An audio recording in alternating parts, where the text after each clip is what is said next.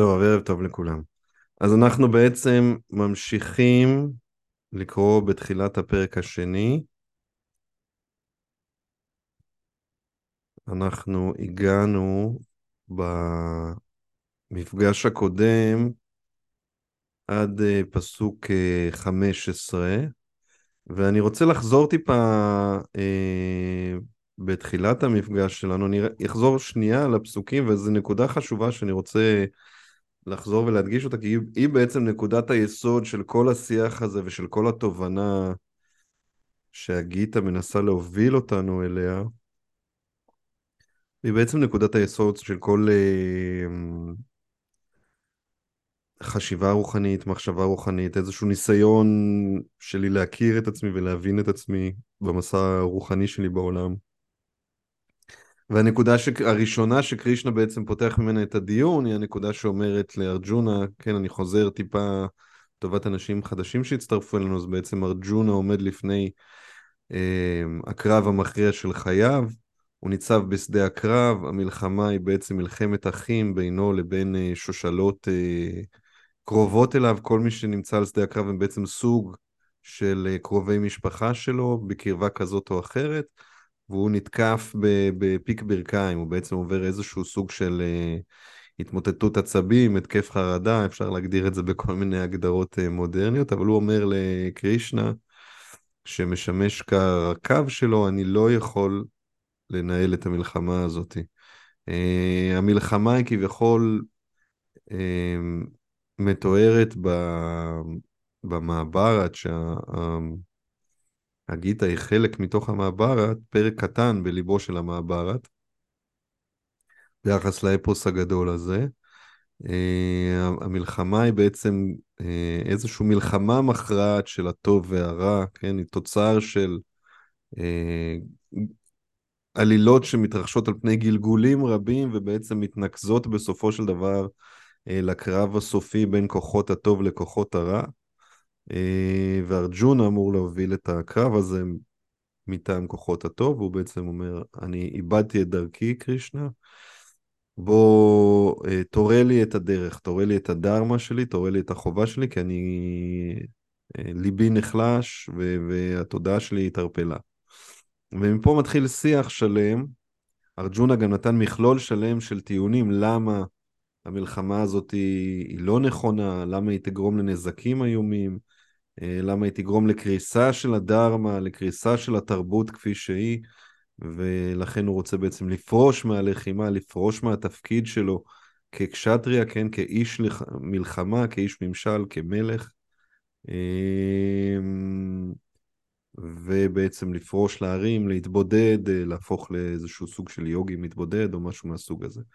ומפה בעצם מתחיל השיח, והנקודה הראשונה שקרישנה בא ואומר, הוא בעצם בכלל לא עונה לטיעונים הספציפיים של ארג'ונה, הוא יענה אליהם בהמשך, אבל הוא בעצם מתחיל מנקודה אחרת לגמרי, הוא בא ואומר לארג'ונה, ב...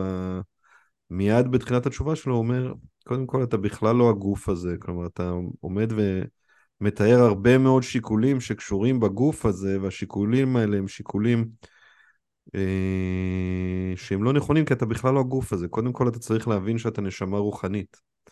והוא מתחיל ואומר את זה בפסוק 2.12, כן, אני מרפרף את זה, אני לא עובר עכשיו על פסוק פסוק, אני רואים את זה פה, אומר, מעולם לא היה זמן שבו אני לא הייתי, גם לא אתה וכל המלכים הללו. גם בעתיד לא יחדל איש מאיתנו להיות. כשם שהנשמה שבגוף ממשיכה ועוברת בגוף זה מילדות לבחרות ולזקנה, כך היא עוברת לגוף אחר עם המוות. החכם אינו מתבלבל משינוי שכזה. אוקיי? אז הוא אומר בעצם יש נקודה, נקודת יסוד שאתה חייב לזכור אותה, להבין אותה, להתכוונן אליה, והנקודת היסוד הזאת היא קודם כל להבין את המעמד שלך, את המעמד הבסיסי שלך בתוך הקיום הזה, והמעמד הבסיסי שלך בתוך הקיום הזה הוא מעמד של נשמה. אתה לא, אתה בעצם לא הגוף הזה. אה, והיה לנו דיון ארוך מסביב לנקודה הזאת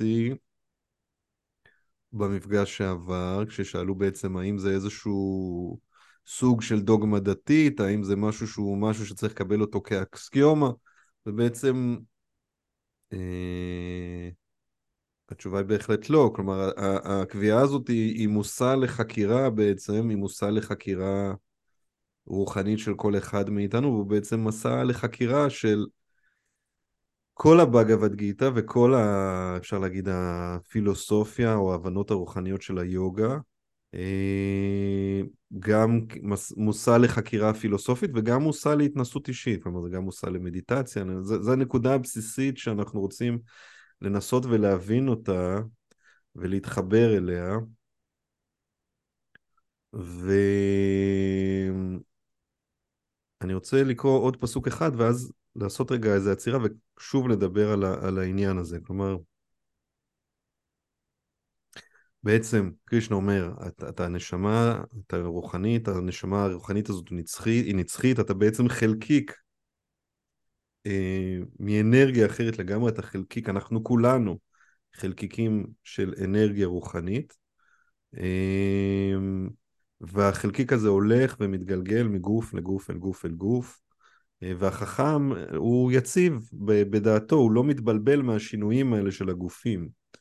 אה, ואז הוא אומר בפסוק 14 ו-15, כלומר הדבר הזה נותן למי שיש לו את התודעה הזאת, זה נותן לו איזשהו עוגן יציב בהבנת המציאות, ולכן הופעתם בת החלוף של שמחה וצער, והיעלמותם במרוצת הזמן משולות לבואן ולהיעלמן של עונות החורף והקיץ. או נצר ברתא, מקורן של כל אלה הם בסך הכל בתפיסה חושית, ולכן צריך ללמוד לשאת בהן מבלי להתערד. הו הטוב שבאנשים, מי שאינו מופרע בשמחה ובצער ונשאר ישיב, נשאר יציב בשניהם ראוי לגאולה. בעצם פה סיימנו ב... במפגש הקודם, אה, כלומר, מי, ש, מי שההכרה הזאת התבססה אצלו, אה, יש לו יכולת, אה, יש לו איזשהו center מאוד מאוד ברור, הוא לא מופרע מההופעה החולפת של רגשות כאלה ואחרים, של שמחה, של צער, אומר, הדברים האלה הם קורים בחיים שלנו כל הזמן. הם מופיעים ונעלמים, ואם אנחנו כל פעם מזדהים עם השמחה שלנו, מזדהים עם הצער שלנו, ואנחנו מגדירים את עצמנו על פי התופעות החיצוניות שהגוף שלנו פוגש, אנחנו כל הזמן מיטלטלים. אנחנו צריכים להיות, אנחנו מיטלטלים בחרדה, אנחנו, מת...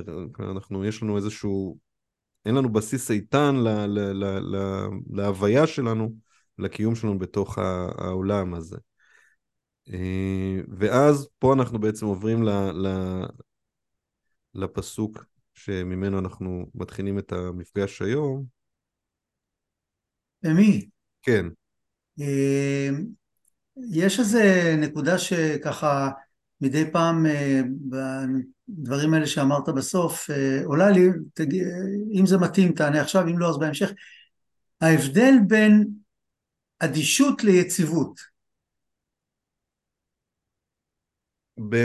ההבדל בין אדישות ליציבות. אה, המשמעות של האמירה הזאת היא לא שאנחנו אדישים לשמחה וצער, אה, לא שאנחנו נהיים אפאתיים לעולם הסובב אותנו. אה, להפך, ככל, ככל שאנחנו מתקדמים במסע הרוחני שלנו, אנחנו אמורים לחוש יותר אמפתיה, לחוש יותר חמלה, להיות מסוגלים לראות ולהבין בצורה עמוקה את הסבל של האחר, את הצורך של האחר. התודעה שלנו בעצם, אם אנחנו נמצאים באיזשהו מהלך של התפתחות רוחנית, התודעה שלנו צריכה להתרחב ולדעת להכיל מעגלים יותר ויותר גדולים ולא להצטמצם. אה, עם זאת, אה, אנחנו צריכים לזכור את המהות האמיתית גם של עצמנו וגם של הסובב אותנו. אני תכף, אה, אני אקרא את הפסוק הזה ואני אראה קטע קטן ממצגת אה, של איזה סדנה שאני, אני בניתי סדנה של אה, מנהיגות ברוח היוגה שגם מדברת על, ה, על הנקודה הבסיסית הזאת, אז נראה רק שניים שלושה שיקופיות מה, מהסדנה הזאת, נעשה איזה תרגיל קטן, אבל כי הנקודה הזאת היא נקודה מאוד מאוד חשובה. אבל אנחנו נדבר על זה בהמשך, אבל הנקודה היא לא אפתיה. כלומר, המטרה, העניין הוא שהוא לא, של, זה לא שככל שאתה מתקדם רוחנית, אתה נהיה סוציופט. אה, אתה אומר, אוקיי, אני יכול לראות את הסבל או זה מסביבי ואני אדיש לזה. להפך, אני אמור להיות יותר אמפתי לזה, אני אמור להיות, אה, להיות מסוגל לחוש חמלה, כלפי כלל ישויות החיים, כלפי... כשבגיטה נגיד מדברים על כלל ישויות החיים, מדובר על כלל ישויות החיים, כלומר זה אפילו, זה לא רק על בני האדם, זה גם על בעלי החיים, זה גם על הצומח, זה גם על האדמה, זה גם על הסביבה, כלומר, אנחנו רוצים לראות את הכל, ככל שאנחנו מתקדמים יותר רוחנית, אנחנו רואים את הכל כסוג של יצירה אלוהית. אנחנו רואים את הכל כסוג של, סוג של, סוג של אנרגיה אלוהית. ואז אז הראייה הזאת שלנו אמורה להתרחב ולא להצטמצם. צריך להבין שהדבר הזה לא קורה לאפתיה. אני אקרא את, הפסוק הזה, כי הוא בעצם פסוק חשוב בקביעה הפילוסופית שלו, זה בעצם שתי הרגליים של הטיעון הפילוסופי הזה ש, שקרישנה מתחיל ממנו את השיח, ונעשה רגע פאוזה ונסתכל על, על כמה שיקופים מהמצגת שינסו להבהיר את זה. יודע האמת הסיקו, כי חסר הממשות, בסוגריים הגוף החומרי הוא בן חלוף, והנצחי, הנשמה, אינו משתנה. זאת הם הסיקו מלימוד טבעם של השניים. כלומר זה פסוק מאוד מרכזי, הוא קובע פה איזושהי קטגוריה שהיא קטגוריה פילוסופית שהוא בעצם מגדיר פה בצורה מאוד מאוד דיכוטומית מה רוחני ומה לא רוחני. אומר, חסר הממשות, ופה יש פה כאילו איזשהו היפוך מושגי. הגוף החומרי, העולם החומרי, כל מה שאנחנו רואים כחומר סביבנו, הוא בן חלוף, ולכן מבחינת ההגדרה הוא חסר ממשות. אוקיי? החומרי הוא חסר ממשות, כל דבר שהוא חולף, הוא משתנה, הוא מוגדר כחומר ולכן הוא חסר ממשות. הנצחי הרוחני הוא היסוד שאינו משתנה לאורך כל הדרך. ובעצם אנחנו דיברנו על זה גם במפגש שעבר, שאנחנו... הגוף שלנו משתנה כל. כל הזמן, העולם סביבנו משתנה כל הזמן, העולם הפנימי שלנו משתנה כל הזמן, ועם זאת יש לנו איזו תחושה של אחדות של ההוויה, אחדות של התודעה, שאנחנו אותו אחד, אה, אני אותו חמי שחווה את העולם בגיל שנה ובגיל חמש ובגיל חמש עשרה ובגיל שלושים וחמש וגם היום בגיל ארבעים ושמונה זה אותו חמי שחווה את העולם למרות שהגוף שלי השתנה, המחשבות שלי השתנו, הרגשות שלי כלפי דברים שונים הפכו להיות מורכבים יותר או אדישים יותר או כל אחד יגדיר את זה איך שהוא, שהוא חווה את עצמו. כלומר כל, כל המכלול, גם הגופני שלי, גם, הר, גם, גם אה, הרגשי שלי, גם האינטלקטואלי שלי הולך ומשתנה כל הזמן. פיזיולוגית דיברנו על זה שכל שבע שנים הגוף כולו מחליף את כל התאים שלנו. כלומר גם ב... הגוף הזה אנחנו כבר התגלגלנו, תחלקו בשבע את הגיל שלכם וכבר עברתם כך וכך גלגולים רק בתוך הגוף הזה. ועדיין יש לנו איזושהי תחושה אחדותית, איזושהי תודעה שהיא שורה בגוף הזה, שאנחנו תופסים אותה כאחדותית, ופה בעצם היוגה תגיד זו הנשמה. והנשמה הזאת היא נצחית. ומשהו נצחי הוא, הוא חלק מ... הוא, הוא יסוד שהוא רוחני. וזה הארגומנט בעצם שמפריד ומבדיל בין הדברים, ואנחנו צריכים להתחיל להבין את ההבדלות האלה כדי להבין מי אנחנו, מה אנחנו, מה מקומנו בעולם הזה. אה, אנחנו הרבה פעמים נוטים אה, להגדיר את עצמנו מבחוץ פנימה. והפילוסופיה וה, הזאת היא באה ובעצם אומרת, אנחנו צריכים קודם כל להבין את עצמנו מבפנים ורק אחר כך החוצה. אני רוצה רגע במקום הזה לעבור שנייה ולהראות את הדבר הבא. מה זה השניים? זה, זה הגוף החומרי והנשמה? זה השניים? הנצחי הוא ה, ה, הבלתי משתנה. נשמה. כן. הנשמה היא הנצחית, היא הבלתי משתנה. כל מה שהוא בלתי כן, משתנה, כן, כן, כן. מיסוד רוחני, כל מה שיש לו איזשהו שינוי, הוא, הוא, הוא בעצם, הוא הלא ממשי, לא הוא החולף. אני יכול לשאול רגע שאלה חמי? כן. אה, זה, זה איזשהו פתיח נכון? זאת אומרת בסוף המטרה היא או, או לתת תשובה לשאלה של מה יקרה בעצם, יש איזשהו איום על הדרמה, שבגלל זה בעצם אה, אה, ארג'ונה אה, חושש, מלפעול, או בעצם לבטל את השאלה עצמה, נכון? זה אומר, זה, זה אמור להיות איפה שאמורים להגיע לנקודה הזאת? מה, זה של מה, לגבי המסקנה הסופית של כל הדיאלוג הזה? כן, זה אומר בסוף, הרי בסוף אנחנו, זאת אומרת, יש פה איזשהו פתיח שמדבר בכלל על המצב של אה, גוף ונשמה, מה נצחי, מה... נכון. שאדם צריך להתחיל את החשיבה כמשהו שהוא נצחי, אבל המהלך המחשבה, עוד פעם, אני מנסה שוב פעם לחשוב, בסוף אנחנו צריכים לת- לתת את התשובה על מה קורה עם דרמה שהיא נמצאת תחת איום. כלומר, מסורת שהיא תחת איום. נכון, זה, זה בסופו של דבר, בסופו של דבר, אה, בסוף הדיון הזה, ארג'ונה אמור לפעול בשדה הקרב. וכל השיח הזה אמור להוביל אותו למסקנה הנכונה איך לפעול, בעצם באיזה תודעה לפעול. אוקיי. בעצם מה שנראה שקרישנה כל הזמן מוביל את הדיון לזה שמהות המעשה נשפטת על פי מהות התודעה של מבצע המעשה. היא זאת שקובעת את מהות המעשה עצמו, אבל זה יגיע לתוך... אז, אז אתה אומר, אז אומר, אם אתה הלכת כבר בעצם קדימה, אתה אומר, בסוף בעצם זה להעביר את המשקולת מהדרמה ל... ל... איך קוראים לזה? לערך של המעשים שהוא יעשה, ולא למה הולך לקרות עם המסורת. אני אגיד את המסקנה הסופית, אבל אני לא אכנס לדיון הזה. כן, המסקנה, אה. בסוף המסקנה הסופית, כלומר, הגיטה תוביל, ההוראה האחרונה שקרישנה נותן לארג'ונה בפרק ה-18 של הגיטה, בסוף הוא אומר לו, עזוב את כל צורות, את כל סוגי הדרמה, ותתמסר ישירות אליי. זאת אומרת, תעזוב את כל סוגי הדרמה החומרית ותתמסר ישירות ליחסים הנצחיים שלך. איתי, לסנתן דרמה, המושג הזה שדיברנו פעם שעברה, לדרמה, לדרמה של הדרמה, כן? לדרמה של הנשמה, לדרמה הנצחית שלך. עזוב את כל הצורות של הדרמה החומרית, זה לא הדיון. אתה יכול לנטוש אותם ולהתמסר ישירות אליי, וככה, ו- ו- וקום, ומשם אקום ואילחם.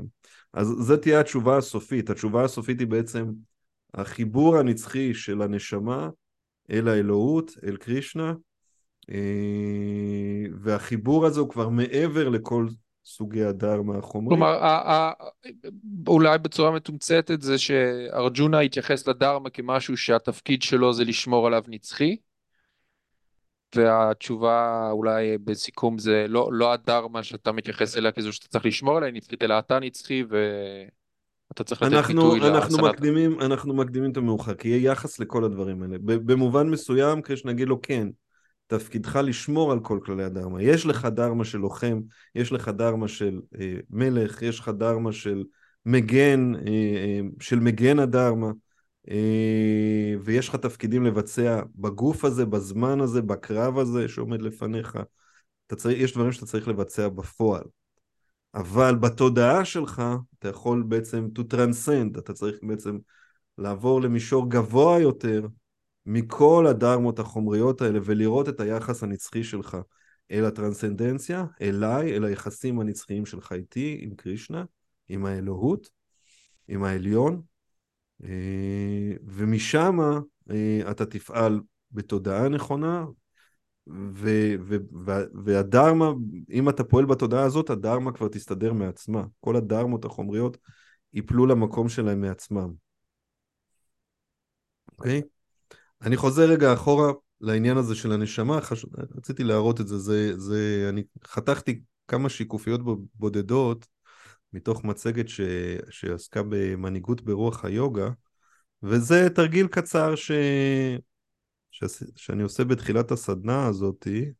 אוי, רגע, דילגתי קדימה. כן, והתרגיל, אני, אתם לא צריכים לעשות את זה, אני רק מראה את זה, אתם יכולים לחשוב על זה כמה שניות, אבל התרגיל הוא, כתבו בקצרה קורות חיים קצרות, כן, כדי שתוכלו לא להציג... רואים את זה. אתם לא רואים? לא. לא רואים את השיתוף שלי? רק אני רואה אותו? בואו ננסה מחדש. אתה יכול לבחור את עמוד האינטרנט הזה שפתחת ולשים אותו במסך מלא. ואז לא, זה. זה מצגת PowerPoint, זה יושב על המחשב. אה. אמ, בואו נעשה רגע עוד פעם share screen, נבחר ישירות את זה. עכשיו אתם רואים את זה? כן. אוקיי.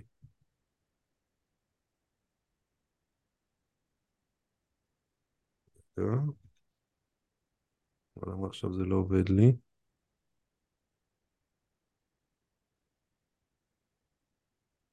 טוב. הנה, עכשיו זה עובד לי. רואים? כן. אוקיי. כן. אז התרגיל, התרגיל הוא מאוד פשוט, כאילו, כתבו בקצרה קורות חיים, שתוכלו להציג את עצמכם לפני המשתתפים האחרים בדיון, הפרזנטציה היא באורך של דקה בלבד, שתפו את קורות החיים לצ'טבורד.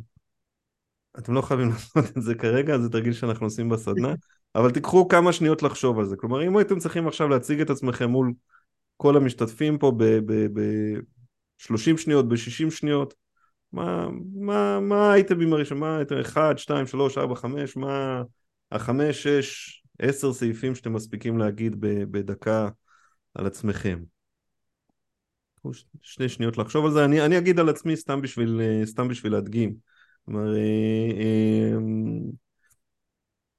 באופן ראשוני, אני חמי, אה, אני בן 48, אני גר בחריש, אני נשוי, יש לי שני ילדים, אני עוסק בנדל"ן, אני מעורב בקהילה בחריש בדרכים כאלה ואחרות, למדתי XYZ, שירתתי בצבא, כל אחד אומר את, את, את, את כל הדברים שמלווים אותו לאורך החיים. ובעצם מה שאנחנו רואים זה שאנחנו נוקבים בכל מיני אמירות כאלה, אוקיי? אני הורה של, והמקצוע שלי הוא, ואני גר ב...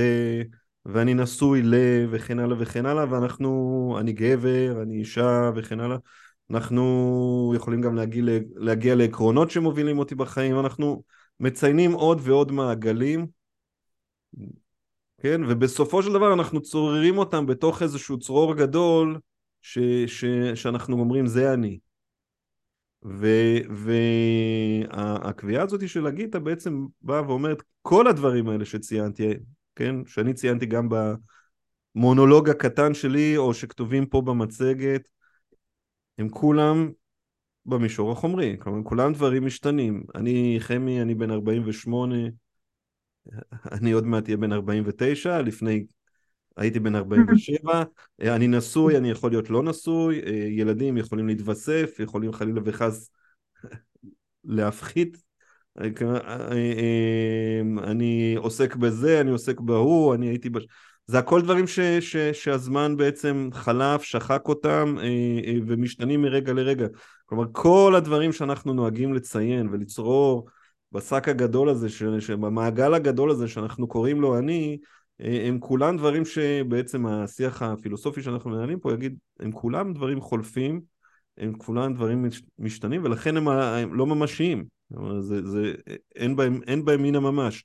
אני מגדיר את עצמי על, על, על אין ספור, אה, על פי אין ספור אטריבוטים גופניים, גיל, מין, אה, אה, אה, הורה, לא הורה, נשוי, לא נשוי, עובד בזה, לא עובד בזה, כל הדברים האלה הם, הם דברים שהם לגמרי אקראיים, נולדתי זכר, בגלגול הבא אולי אני אוולד נקבה, כן, הכל, הכל, יכול, הכל יכול להשתנות במובן הזה, אז אני מציין המון המון המון גורמים ש, שהם גורמים גופניים ואני בסוף צורר אותם באיזשהו שק גדול שאני קורא לו אני.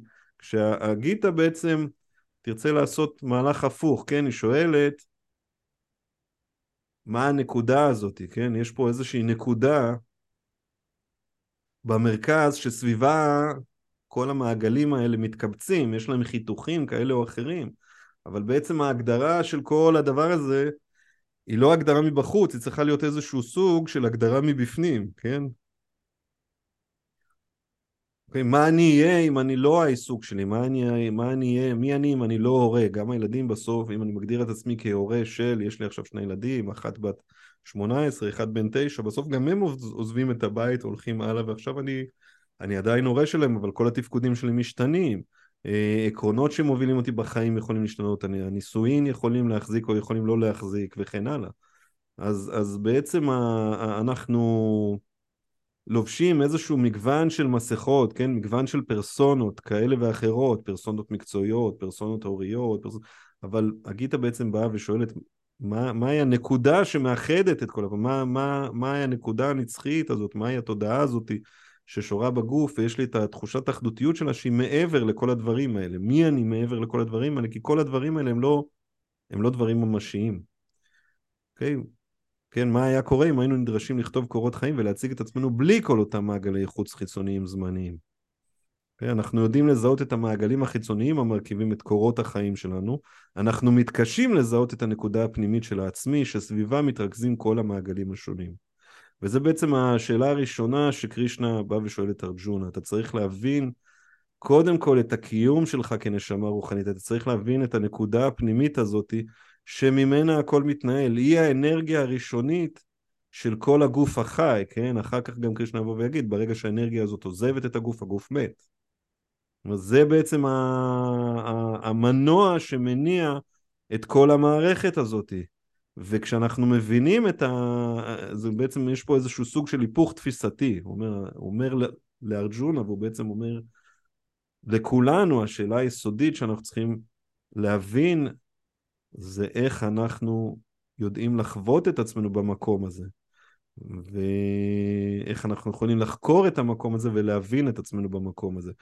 וכשאנחנו נדע להבין את עצמנו דרך הנקודה הזאת, כן, ואנחנו נגדיר את עצמנו דרך העצמי, מפה בעצם מתחילים להתווסף עוד ועוד מעגלים של אני והמשפחה שלי והקהילה שלי והלאום שלי והחברה האנושית והעולם כולו ו- ו- והתפיסה הרוחנית של כל הדבר הזה והאחדות והקשר הישיר של כל ההוויה. כלומר זה בעצם המהלך ש- שקרישנה ינסה לשרטט לאורך כל השיח הזה של הבאגavad גיטה. הוא אומר, אנחנו קודם כל צריכים לזהות את הסנטר הזה, להבין אותו גם כקטגוריה מחשבתית, וגם להבין אותו כ... כקטגוריה, כ... כחלק מההוויה. כלומר, אנחנו צריכים להיות מסוגלים להיות בהוויה הזאת, כבאמת, כדי באמת לייצר איזשהו center שיודע להעמיד אותנו מול מצבים של חרדה, מול מצבים של מצוקה, מול מצבים של כאב, מול מצבים של אובדן, מול הדברים האלה שאנחנו בעצם חווים אותם כל הזמן בתוך העולם החומרי הזה, שהוא עולם מאוד מאוד אכזר. כן, קרישנה אה, יקרא לו אה, אה, עולם של, של מוות, כן? זה עולם שאנחנו כל הזמן חווים, בו מוות, חוזר ונשנה. אז איך אנחנו נשארים equipoised, כן? איך יש לנו איזשהו סוג של center שאנחנו יודעים להבין את המהות הפנימית של הדבר הזה ואת המהות הפנימית של עצמנו אל מול הקיום הזה. זה בעצם ה center שקרישנה חותר קודם כל להעמיד את ארג'ונה בו.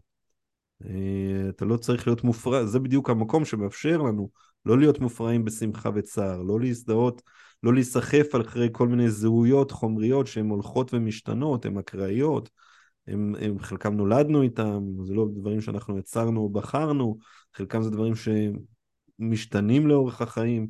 אז איך אנחנו מתוך כל הדברים האלה שהם בעצם קרישנה יגדיר אותם כלא ממשי, אה, אנחנו לומדים לזהות את הממשי, את הדבר הזה, ש, ש, את הגרעין הזה בתוכנו, אה, שהולך ומתפתח. המודעות שלנו אליו הולכת ומתפתחת. אני אעצור רגע את השאר של זה, ואז נוכל לחזור. גם נוכל לעצור רגע לשאלות ונחזור לפסוק. רגע, נעשה share.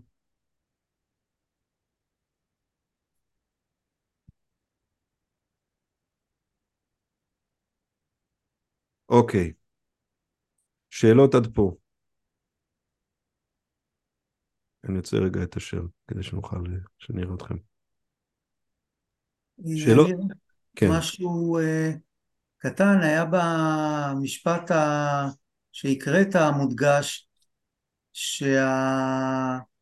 הדברים הלא ממשיים משתנים והנשמה uh, משתנים והנשמה היא לא משתנה אה, ואם אני הייתי צריך להגדיר אז הייתי אומר שגם היא משתנה, היא מתפתחת.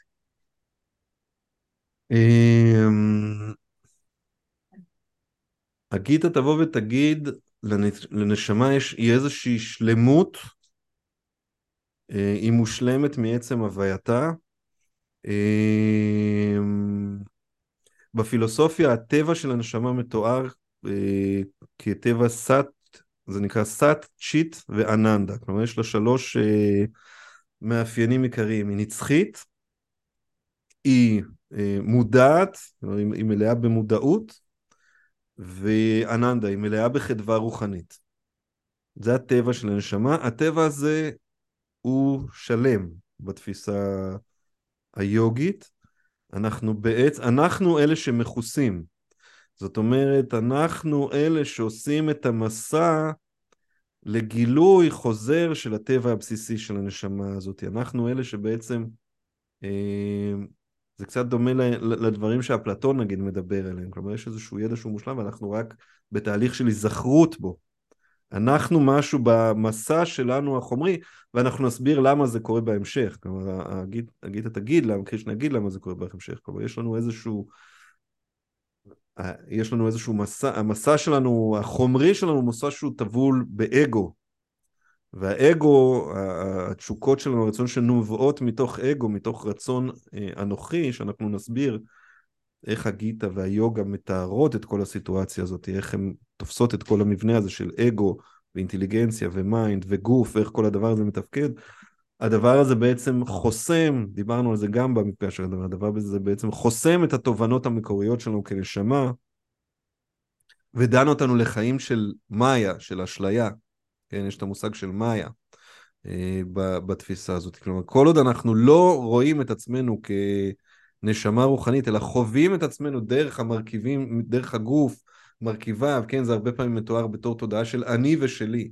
אני הגוף הזה, ואלה הדברים ששייכים לגוף הזה, ודרך הדבר, השליטה בדברים האלה, האגו שלי מגדיר את עצמו. אה, וכל אני, אני בתוך הדבר הזה, אני אוחז בחולף, אני אוחז בלא ממשי, מה שהפסוק הזה קורא לו, הלא מקרישנה קורא לו, אני אוחז בלא ממשי, ואני בטוח שהוא הממשי. ואז אני נתון באשליה. המסע הרוחני הוא בעצם מסע של קילוף הקליפות האלה, קילוף השכבות האלה שמכסות אותנו כדי להתחבר שוב לגרעין המקורי, לנשמה המקורית, שבתפיסה של היוגה היא מושלמת. ברגע שנהיה פה, נגיע לשם, אנחנו נחווה את השלמות.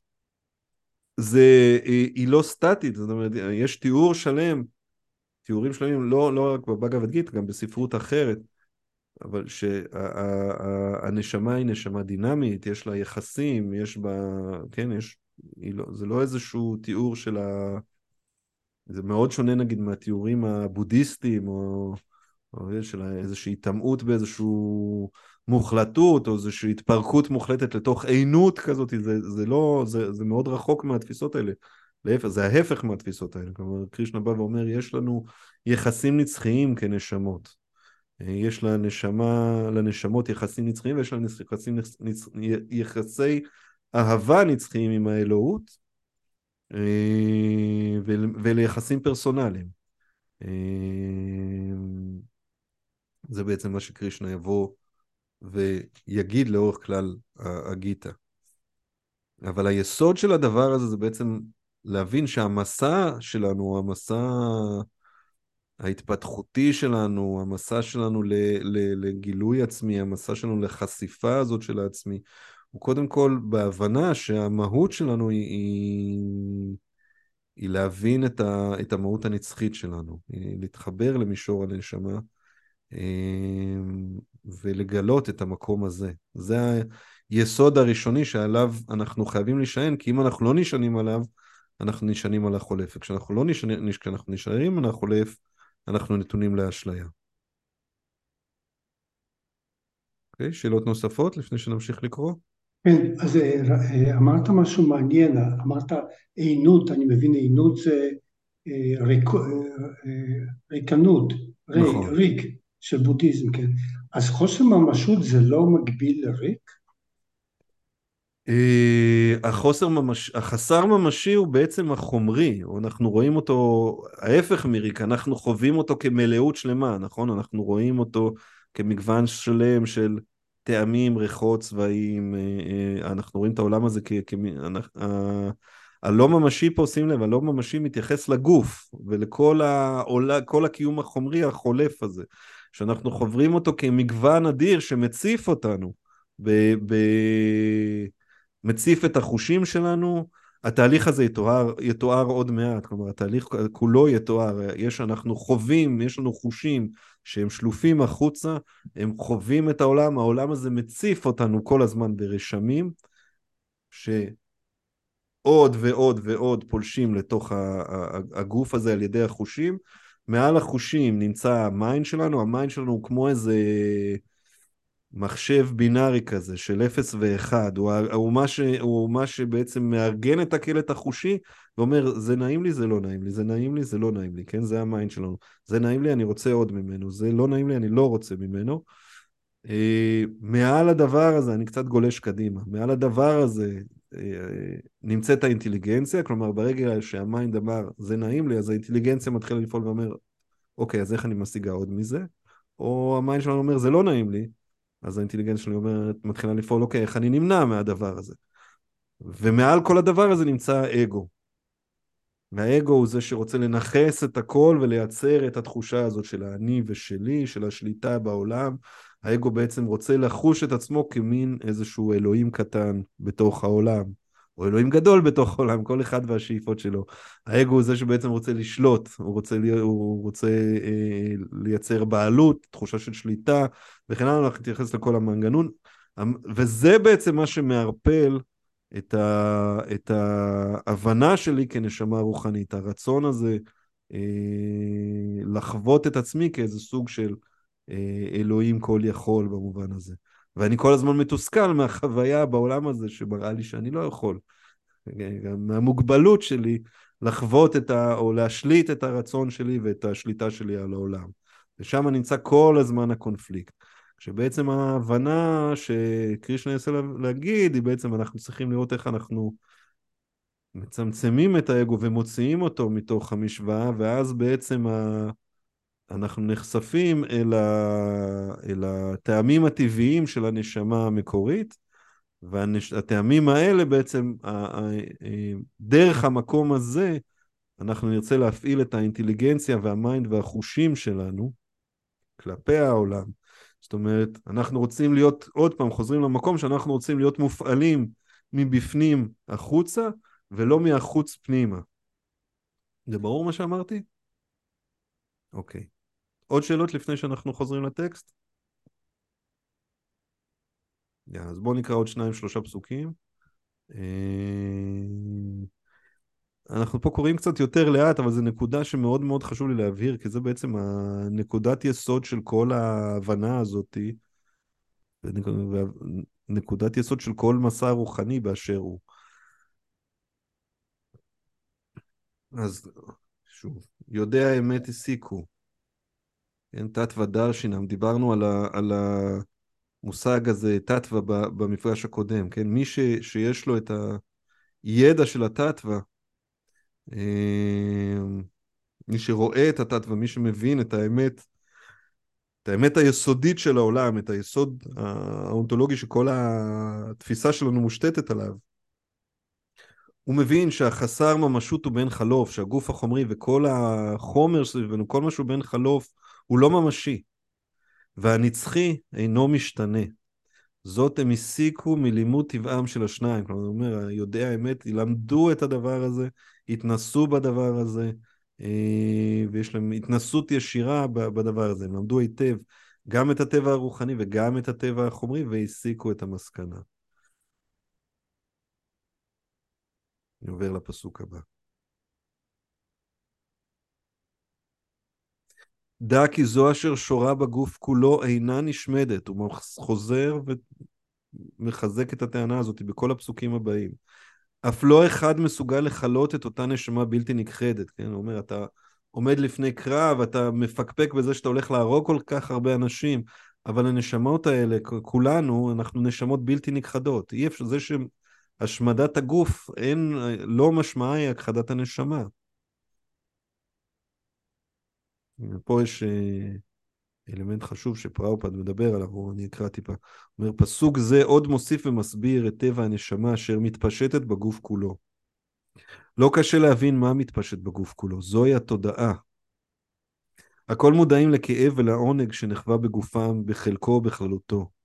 מכל מקום, התודעה מתפשטת בגוף אחד בלבד. כלומר, התודעה שלי בעצם היא שורה בגוף שלי. אין לי תודעה של מה, מה שקורה בגופים אחרים. זה כבר רק במישור אמפתיה, השערה, אה, אה, הזדהות וכן הלאה, אבל בעצם התודעה הפרטית שלי שואה רק בתוך הגוף הזה.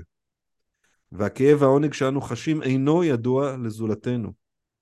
מכאן שבכל גוף צפונה נשמה ייחודית אחת, וסימנה הוא תודעה ייחודית. בעצם פראופד אומר פה, הסימפטום של, ה, של הנשמה הוא בעצם התודעה שלנו. זה בעצם הדרך, הדרך שבה אנחנו יכולים לחוות, או, או זה, זה, זה היסוד שדרכו אנחנו בעצם, יחבר אותנו לנשמה שלנו. אנחנו צריכים לפתח את התודעה שלנו, לפתח את המודעות שלנו. והתודעה הזאת היא תודעה ייחודית לנו. מידתה של הנשמה מתוארת כחלק אחד חלקי עשרת אלפים של קצה הסערה, כן? זה תיאור, במסורת ההודית. כן, יש תיאור פיזי של הגודל של הנשמה, אה, לא לגמרי ברור לי אם זה תיאור שהוא יותר אלגורי, כי שוב, בדיוק אמרנו שהנשמה היא לא מיסוד חומרי, אז זה... זה כנראה אלגוריה לזה שלא ניתן לתפוס אותה. כן, לא ניתן לתפוס אותה, כלומר זה... היא... היא...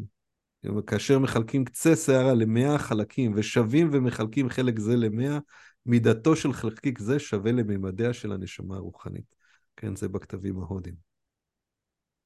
קיימים אין ספור חלקיקים של אטומים רוחניים שגודלם הוא כאחד חלקי עשרת אלפים מקצה השערה. החלקיק הייחודי או הנשמה הרוחנית הוא אטום רוחני קטן אף מן האטום החומרי. קיימים אטומים כאלה לאין ספור. מכל מקום, אותו חלקיק רוחני מזערי מהווה את עיקרון היסוד של הגוף החומרי והשפעתו מתפשטת בגוף כולו, ממש כמו התפשטות השפעתו של עיקרון פעיל של תרופה. הנשמה הרוחנית נחווית בגוף כתודעה וזו מוכיחה את קיומה. כלומר, הוא אומר, עצם המודעות שלנו מוכיחה את זה שיש בתוך הגוף שלנו יסוד אחר, שיש בתוך הגוף שלנו יסוד שהוא לא יסוד חומרי. הגוף שלנו נושא בתוכו אה, נשמה רוחנית. כל האנרגיה שמפעילה את הגוף הזה הוא אותה נשמה רוחנית. כשהאנרגיה הזאת תצא מהגוף, הגוף בעצם הופך לחומר מת. מכאן שתודעה אינה תולדה של צירוף חומרים כלשהם, מקורה בנשמה הרוחנית. בעצם הגיטה באה ואומרת, או פראופד בא ואומר פה, התודעה שלנו היא לא תוצר של ההארדוור, כן? היא לא תוצר, לא תוצר של הגוף החומרי. היא אנרגיה נפרדת, ובאמת השאלה הזאת של התודעה, מהי התודעה, זו שאלה שהיום, עד היום, המדע לא יודע לתת לה תשובה. זאת אומרת, אנחנו יודעים לחקור את, את, ה, את הפעולות של המוח, אנחנו יודעים לחקור את הפעולות של הגוף, וגם זה, אנחנו רק מגלים כמה מעט אנחנו יודעים על זה. היום האופנה המחקרית היא לעשות לכל דבר אה, FMRI, כן, ולנסות לראות איך קורים כל מיני תהליכים במוח, כשעוברים עלינו כל מיני תהליכים גופניים, תהליכים קוגניטיביים וכן הלאה. אבל עדיין זה דבר שממפה אה, רק את הפעולות של ההארדוור, כן? זה לא מסביר איך הסופטוור, איך הנשמה עובדת בתוך הדבר הזה, זה לא מצביע על המקור שלה. בעצם פראופד והגיטה באים ואומרים פה, כי זה לא, זה, הנשמה שלנו, המקור שלה, הוא לא בגוף הזה, יש, היא מיסוד טרנסצנדנטי נצחי, אה, והיא, והיא מי שאנחנו באמת.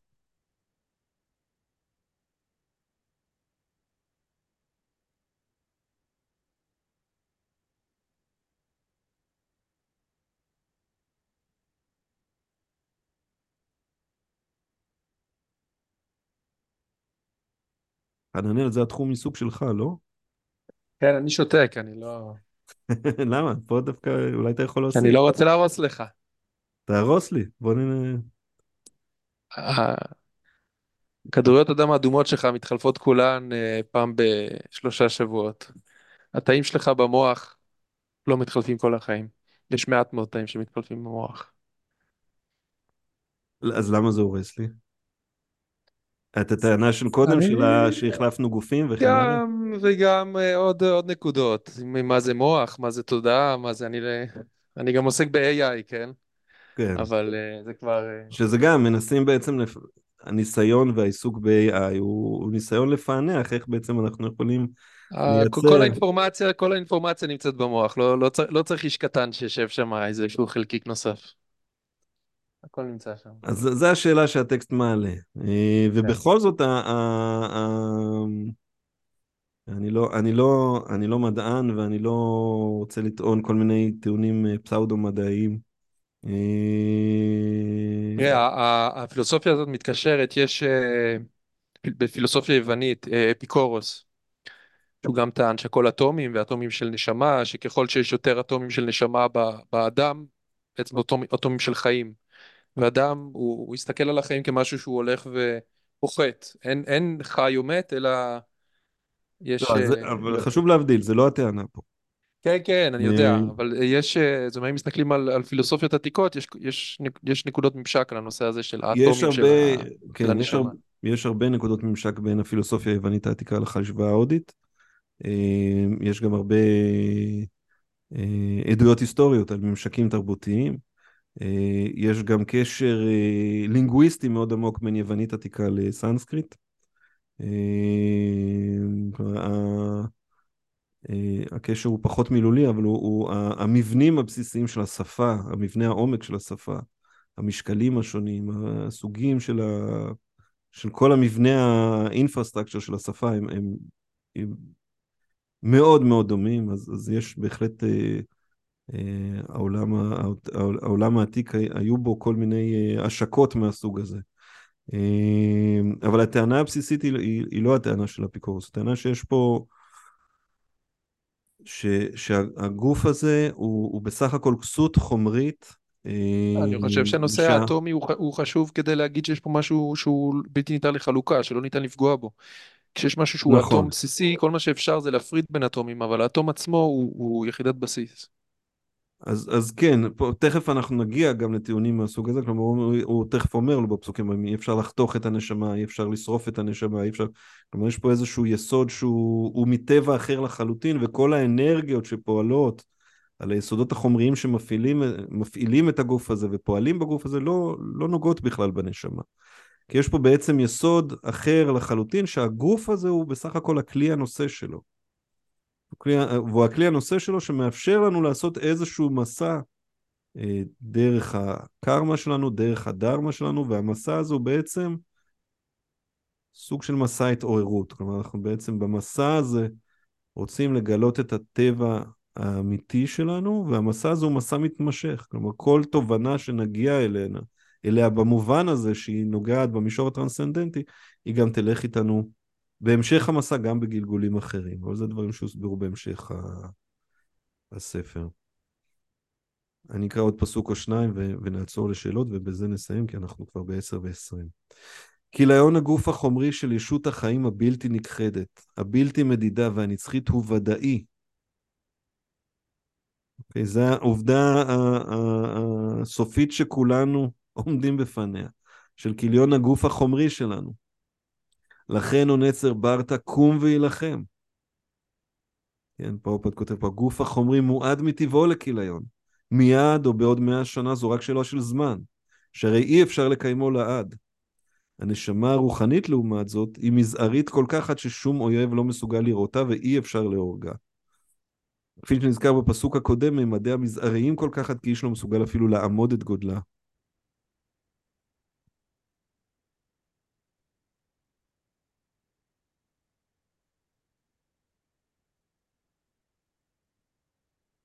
הנה פה גם, והוא אומר פה, בוודנטה סוטרה מתוארת ישות החיים כאור, כיוון שהיא חלק מן האור העליון. כלומר, יש, אה, במובן הזה, אפשר להגיד שהקרישנה או אלוהות היא השמש, היא, היא מקור האור, והנשמה היא אנרגיית האור, היא חלק מאנרגיית האור אה, הרוחנית.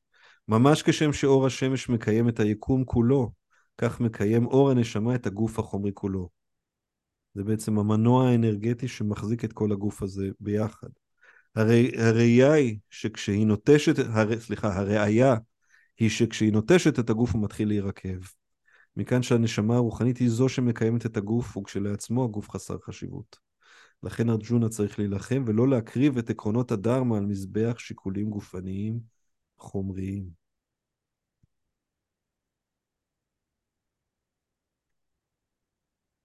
מי שסבור שישות החיים הורגת או נהרגת אינו יודע שהרי העצמי אינו קוטל ואינו נקטל.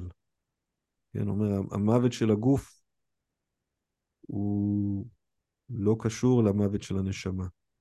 אין, הנשמה היא בת על מוות. אנחנו כולנו מטבע של, של נצחיות, מטבע של מוות. אנחנו מטבע, שוב, כמו שאמרתי, מטבע של נצחיות, של מודעות ושל עונג, עונג רוחני אינסופי.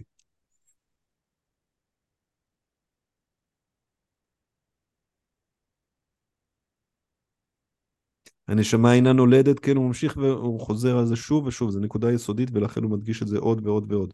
הנשמה אינה נולדת ואינה מתה לעולם, היא לא התהוותה, אינה מתהווה ולא תתהווה. כן, זה נוגע למה ששאלת קודם, צוקי. הוא אומר, היא מושלמת, אין, היא, היא, היא שלמות. היא חסרת ראשית, בת נצח, קיימת לעד וקדמונית ואינה נשמדת עם כליון הגוף.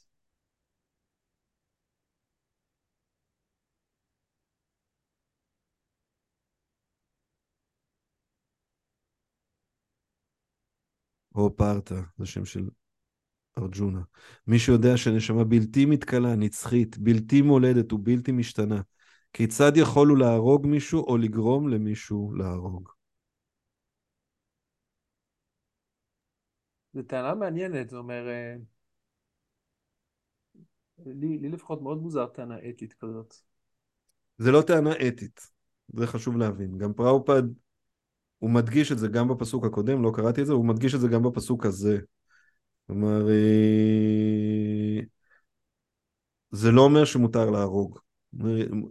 זה, זה, זה אומר שלארג'ונה יש דרמה מסוימת, ובדרמה מסוימת הוא צריך, הדרמה הספציפית שלו, הוא צריך להרוג את האנשים הספציפיים האלה, כי, כי זה התפקיד שלו. התפקיד לא, אני, שואל, אני שואל הפוך, אני שואל איך, זה אומר, מי שיודע שהנשמה בלתי מתכלה, ממילא לא ניתן להרוג אותה, אז, אז, לגרום, אז להרוג מישהו, לגרום מישהו להרוג, זה לכאורה משהו לא כזה חמור. כלומר, אולי זה חמור לחישובים, עוד פעם, לחישובים של, של הקרמה שלך, אבל מהותית, מה עשית? לא עשית כלום. כן ולא. זאת אומרת, יש מצד אחד, כן, הוא בא ואומר לו, אתה הולך להרוג אלפי ומיליוני אנשים הולכים למות בקרב הזה. מיליוני אנשים, אני חושב, אם אני זוכר נכון, מתואר על זה שבקרב הזה נהרגו 20 מיליון איש. אה, זה המספר שנקוב במעברת. אה, ועדיין אומר, אף אחד מהם לא מת, כי הם לא הגוף הזה. הצד השני של הדבר הזה, פראופד, פראופד מדבר על זה פה, ב, ב, ב, אולי נקרא אותה רגע, הוא אומר, לכל דבר אפשר למצוא שימוש נכון, ובעל הידע המושלם יודע כיצד ליישם זאת. מכאן שגם אלימות היא שימושית, אלא שדרוש ידע כיצד ליישמה. אפילו שופט דן רוצח למוות, אין לה שימוש, הרי אלימותו מעוגנת בכללי הצדק. כלומר, התפקיד של השופט היא לדון אה, פושע על פי החוק, ואם דינו הוא מאסר או דינו הוא מוות, אז זה הדין, כי זה החוק. וזה התפקיד של, ה, של השופט לשפוט ולבצע, לדאוג לביצועו של אותו גזר דין.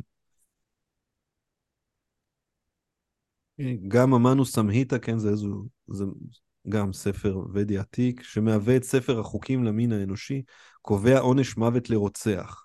זאת כדי לשחררו, לשחררו מן הסבל הנורא שמצפה לו בחייו הבאים בגין חטאו הכבד, כן? זה כביכול זה אקט שמשחרר אותו מהקרמה שלו. אה, מכאן שעונש מוות בתלייה לרוצח הוא לטובת הפושע עצמו. צריך להסיק בדומה לכך, שנייה אחת. אפשר לשאול שאלה בקשר אני רק לזה? אני רוצה רק, רק לסיים ואז אני אסביר את זה, שנייה. בדיוק בקשר לזה. אוקיי. תשאלי. כן, אה, סליחה שאני לא מראה את עצמי. אה, בקשר לעריפת ראש, אני, זה פשוט משהו שמעסיק אותי השבוע וכתבתי על זה איזשהו אה, טקסט אה, על הלגיטימציה של עריפת ראש אה, של, אה, של אויב. אה, איך הבגבד גיתא אה, מתייחסת לזה? האם יש לזה איזושהי התייחסות ספציפית במלחמה לעריפת ראש? וזה כן, זה, זה מתקשר למה שאמרת עכשיו. האם יש התייחסות ספציפית? האם יש התייחסות, בבגבד גיתא לא, כי הבגבד גיתא לא מתייחסת לקרב עצמו. אה, בתיאורים אחר כך במעברת יש כל מיני תיאורים שראשים נערפים בהם במהלך הלחימה. וגם ומה לא- הלגיטימציה וגם... של זה? כאילו, מה הסיבה של זה? אה, זה מתואר אני... פשוט כחלק מהלחימה, כלומר זה קורה, זה לא מתואר כ... האם יש תיאור של מהו עונש המוות והאם עונש המוות עוסק בעריפת ראש? אה, לא זכור לי. לא. יש אירוע של רצח מזעזע, כאילו ב... בסוף הבאגה גיתא יש איזשהו, לא, סליחה, בסוף הקרב הזה של ה... בהמשך המעברת יש, אה, כביכול, יש מישהו שרוצח את כל הילדים של את הילד, כנקמה, את הילדים של ארג'ונה והוא עורף כן, את הראשים. אבל זה לא באספקט של נקמה, אלא באספקט של אה, אה, הבאת, הפרדת הרע מהנשמה. זאת אומרת, אה, אני, אני קראתי את זה באיזשהו מקום בכתבים, כנראה במעברתא, לא ידעתי אם זה בתוך הבגבד גיתא, ורציתי לשאול אם זה נמצא. כי פשוט כתבתי על זה, אבל אני לא מוצאת את ה... אני, אני לא מכיר, אני לא יודע להפנות אותך לסימוכים ספציפיים, הבאגה גיתא לא, לא מתעסקת בנושא הזה, בכתבים ה... בפוראנות שונות, גם במעברת, גם אה, ברמיין, יש כל מיני רפ... ראשים שנערפים תוך כדי לחימה. אני לא מכיר את אה, כתבים ספציפיים שעוסקים בדיני ענישה לצורך העניין, ומה המשמעות של עריפת הראש, כן או לא, תלייה, כל מיני סוגים שונים של הוצאה להורג, לא התעסקתי בזה, אז אני לא יודע לענות על, ה, על השאלה הזאת, אבל חרגנו פה מה... קצת סטינו פה. אוקיי. אמ, אז, אז אני חוזר רגע לשאלה של, של חננאל, כלומר, האם זה אומר שמותר להפעיל אלימות? אז, אז, אז פה הפוד אומר לא, זה אומר שמותר להפעיל אלימות במסגרת החוק. לחייל יש חובה להגן על אזרחים במהלך ההגנה הזאת, הוא הורג אנשים, לפעמים הוא גם יכול לפגוע באנשים חפים מפשע. אנחנו רואים את זה עכשיו. אני מנסה להבין את המובן הפשוט של הפסוק. את הפשט של הפסוק אני מנסה להבין. מי שיודע שנשמה בלתי מתכלה, נצחית, בלתי מולדת ובלתי משתנה, כיצד יכול הוא להרוג מישהו, לגרום למישהו להרוג? אני, אני לא מבין את ההקשר הלוגי, את הקשר הלוגי בין... הוא, פה, פה צריך בעצם לראות את הרצף של הפסוקים, כן, אולי אני אצא רגע, זה כי יש פה בעצם, זה חלק מרצף של פסוקים שהוא בעצם בא להגיד, הוא בעצם בא ל, ל,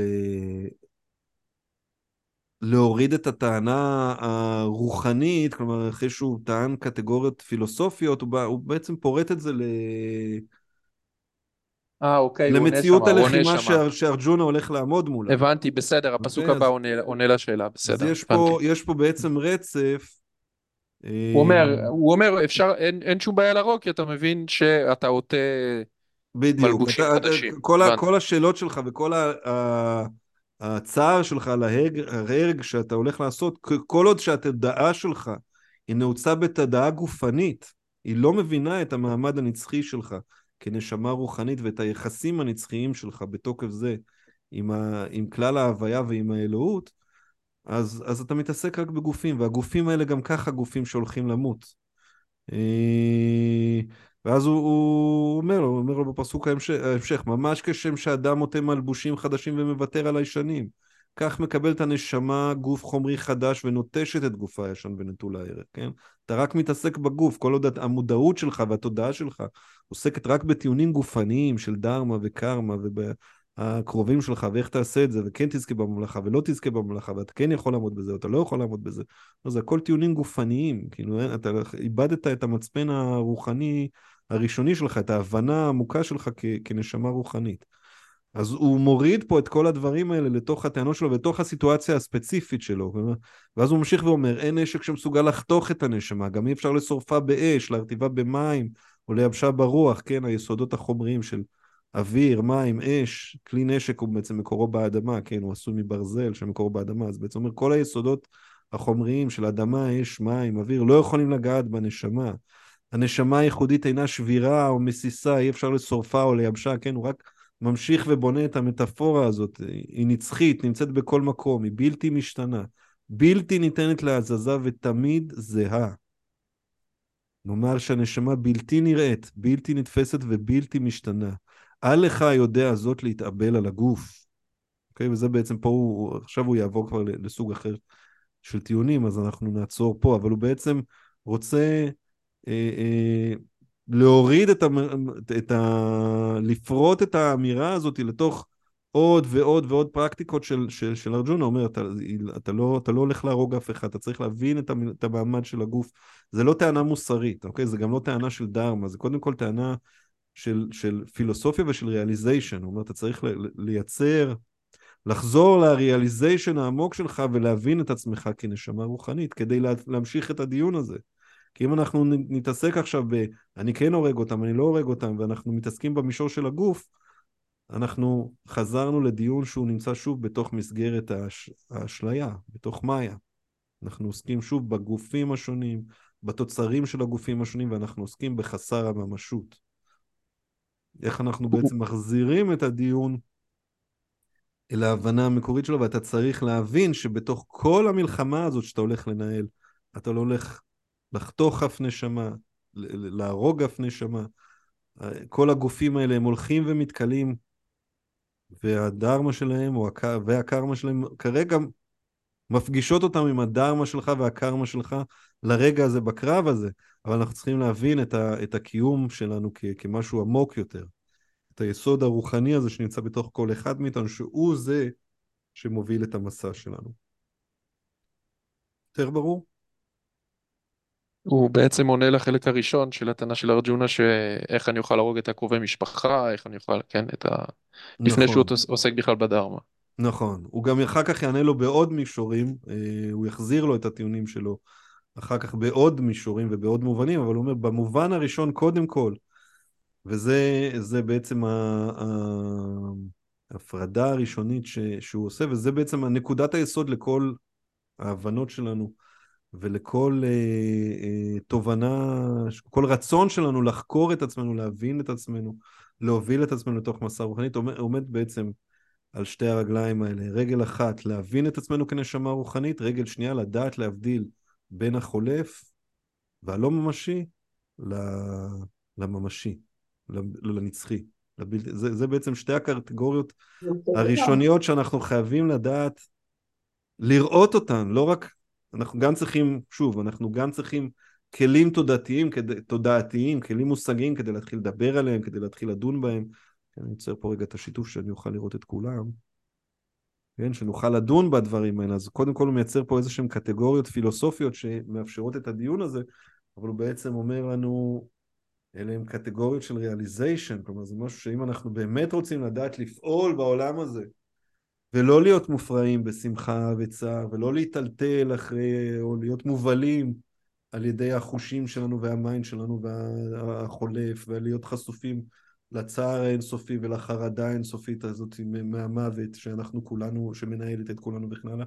אנחנו חייבים קודם כל להבין את המעמד היסודי שלנו כנשמה, ולדעת להבדיל בין מה שרוחני לבין מה שאינו רוחני, להבין במה הדיון עוסק. סתם, הייתי, השבוע, אה, אה, לא השבוע, בסוף שבוע ביום חמישי, השתתפתי באיזושהי וובינר כזה של ייעוץ על נדל"ן ועניינים וכאלה, והוא פתח את, ה... את הוובינר באיזה דקה כזה של נשימות, ואז המסקנה שלו, ואז עברנו לדבר על נדל"ן, ואז המסקנה הייתה, כאילו אחרי דקה של נשימות, אז הוא אומר, הנה, אתם רואים, אנחנו לא רק עוסקים בחומר, אנחנו גם אנשי רוח, ואנחנו עוסקים ברוחני. אז פה קרישנה בא ואומר לא, כאילו בואו נבין רגע מהו הרוחני, בואו נבין מה המטריה שאנחנו רוצים לעסוק בה. כן, זה שאנחנו עושים קצת נשימות וזה מרגיע אותנו, זה טוב, זה כלי, כלי נפלא שאפשר לעשות איתו הרבה דברים, הנשימה, היוגה כולה, כאילו עוסקת, בפרקטיקות הגופניות שלו עוסקת המון בנשימה.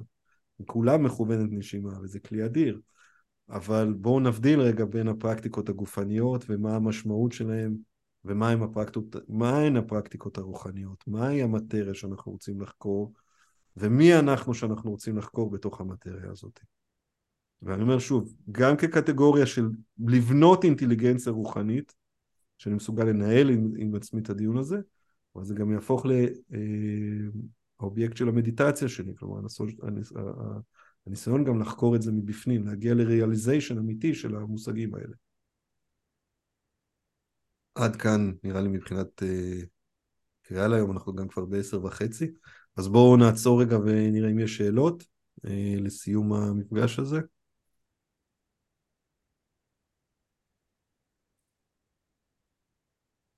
אוקיי. עמי, תודה רבה. בבקשה. אז אנחנו ניפגש בשבוע הבא. תודה רבה, תודה אה, רבה. בשמחה. תודה רבה. לילה טוב לכולם. תודה רבה. לילה טוב. תודה, לילה טוב.